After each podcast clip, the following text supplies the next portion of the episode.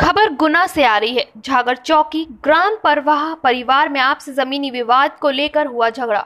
परिवार के लोग हुए लहूलुहान। पुलिस ने दोनों पक्षों पर किया मामला दर्ज। तहसील बमोरी झागर चौकी क्षेत्र अंतर्गत परिवार में आपसी में जमीनी विवाद को लेकर झगड़ा हो गया। झगड़े में आपसी परिवार के लोग लहूलुहान भी हुए। परिवार के सदस्य चंद्र मोहन किरार द्वारा बताया गया है कि लगभग तीन महीने से घर में आपसी विवाद चल रहा था, घर की जमीन को लेकर, जबकि मेरे द्वारा जमीन भी छोड़ दी गई है। और अब मैं घर खाली कर जब बाहर आ रहा था तो परिवार के सदस्यों ने, मेरे भाई, मेरे पिताजी ने मेरे बच्चों और मेरी पत्नी पर हमला कर दिया। इसकी वीडियो भी है।